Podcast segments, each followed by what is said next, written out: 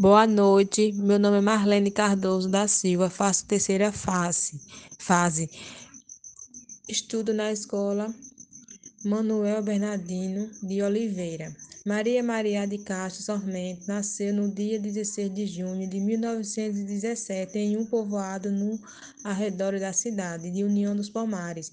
Maria Maria de Castro Sarmento nasceu no dia 16 de junho de 1917 em um povoado no arredor da cidade de União dos Palmares, onde se localiza hoje a usina Lajinha.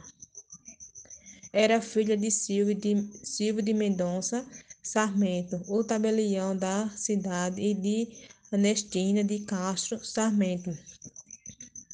Teve os seguintes irmãos: Maria Luísa, Paulo José e Silvio Luiz e Maria Silva.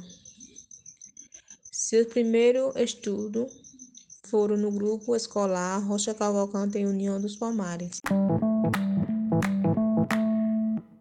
Maria Maria de Castro Samento, nos anos 1970, demonstrando espírito de decisão, modificou práticas tradicionais das escolas daquela época, abolindo o uso da palmatória, classificada por ela como um instrumento de tortura, e eliminou a pedra que os alunos carregavam quando precisavam ir ao banheiro.